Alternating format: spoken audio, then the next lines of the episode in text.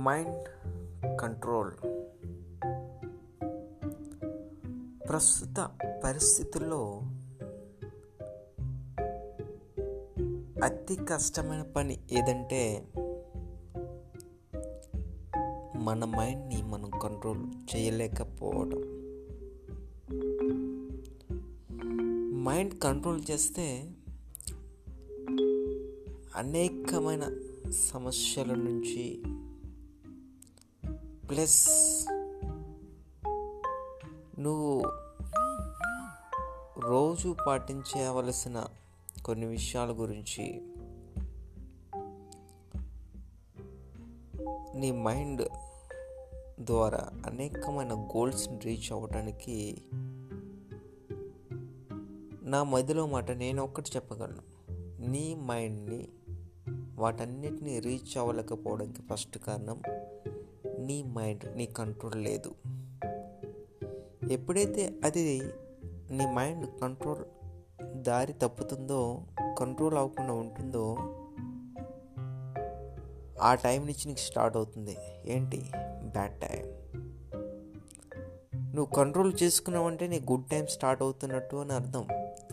With in one సెకండ్లో నీ mind control ఉండదు. నువ్వు ఎన్నెన్నో ఆలోచించుకుంటావు ఎన్నెన్నో చేస్తావు. అది చేయకూడదు ఇది చేయకూడదు అది చేయకూడదు అని నీ మైండ్లో టార్గెట్ పెట్టేసుకుంటావు కానీ విత్ ఇన్ సెకండ్స్లో నీ మైండ్ని వెంటనే డైవర్ట్ చేసేస్తావు ఎందుకంటే that is a weakness of the human body. Human బాడీలో మైండ్ అనేది కంట్రోల్గా ఉండదు. అది కంట్రోల్గా ఉండాలి అంటే దాన్ని చిన్నగా అలవాటు చేయాల. అది పూర్తిగా మన స్వాధీనంలో ఉండే విధంగా దానిని అలవాటు చేయాలి. నీవు పెట్టుకునే ప్రతి కట్టుబాట్లకు అది లోనై ఉండాల.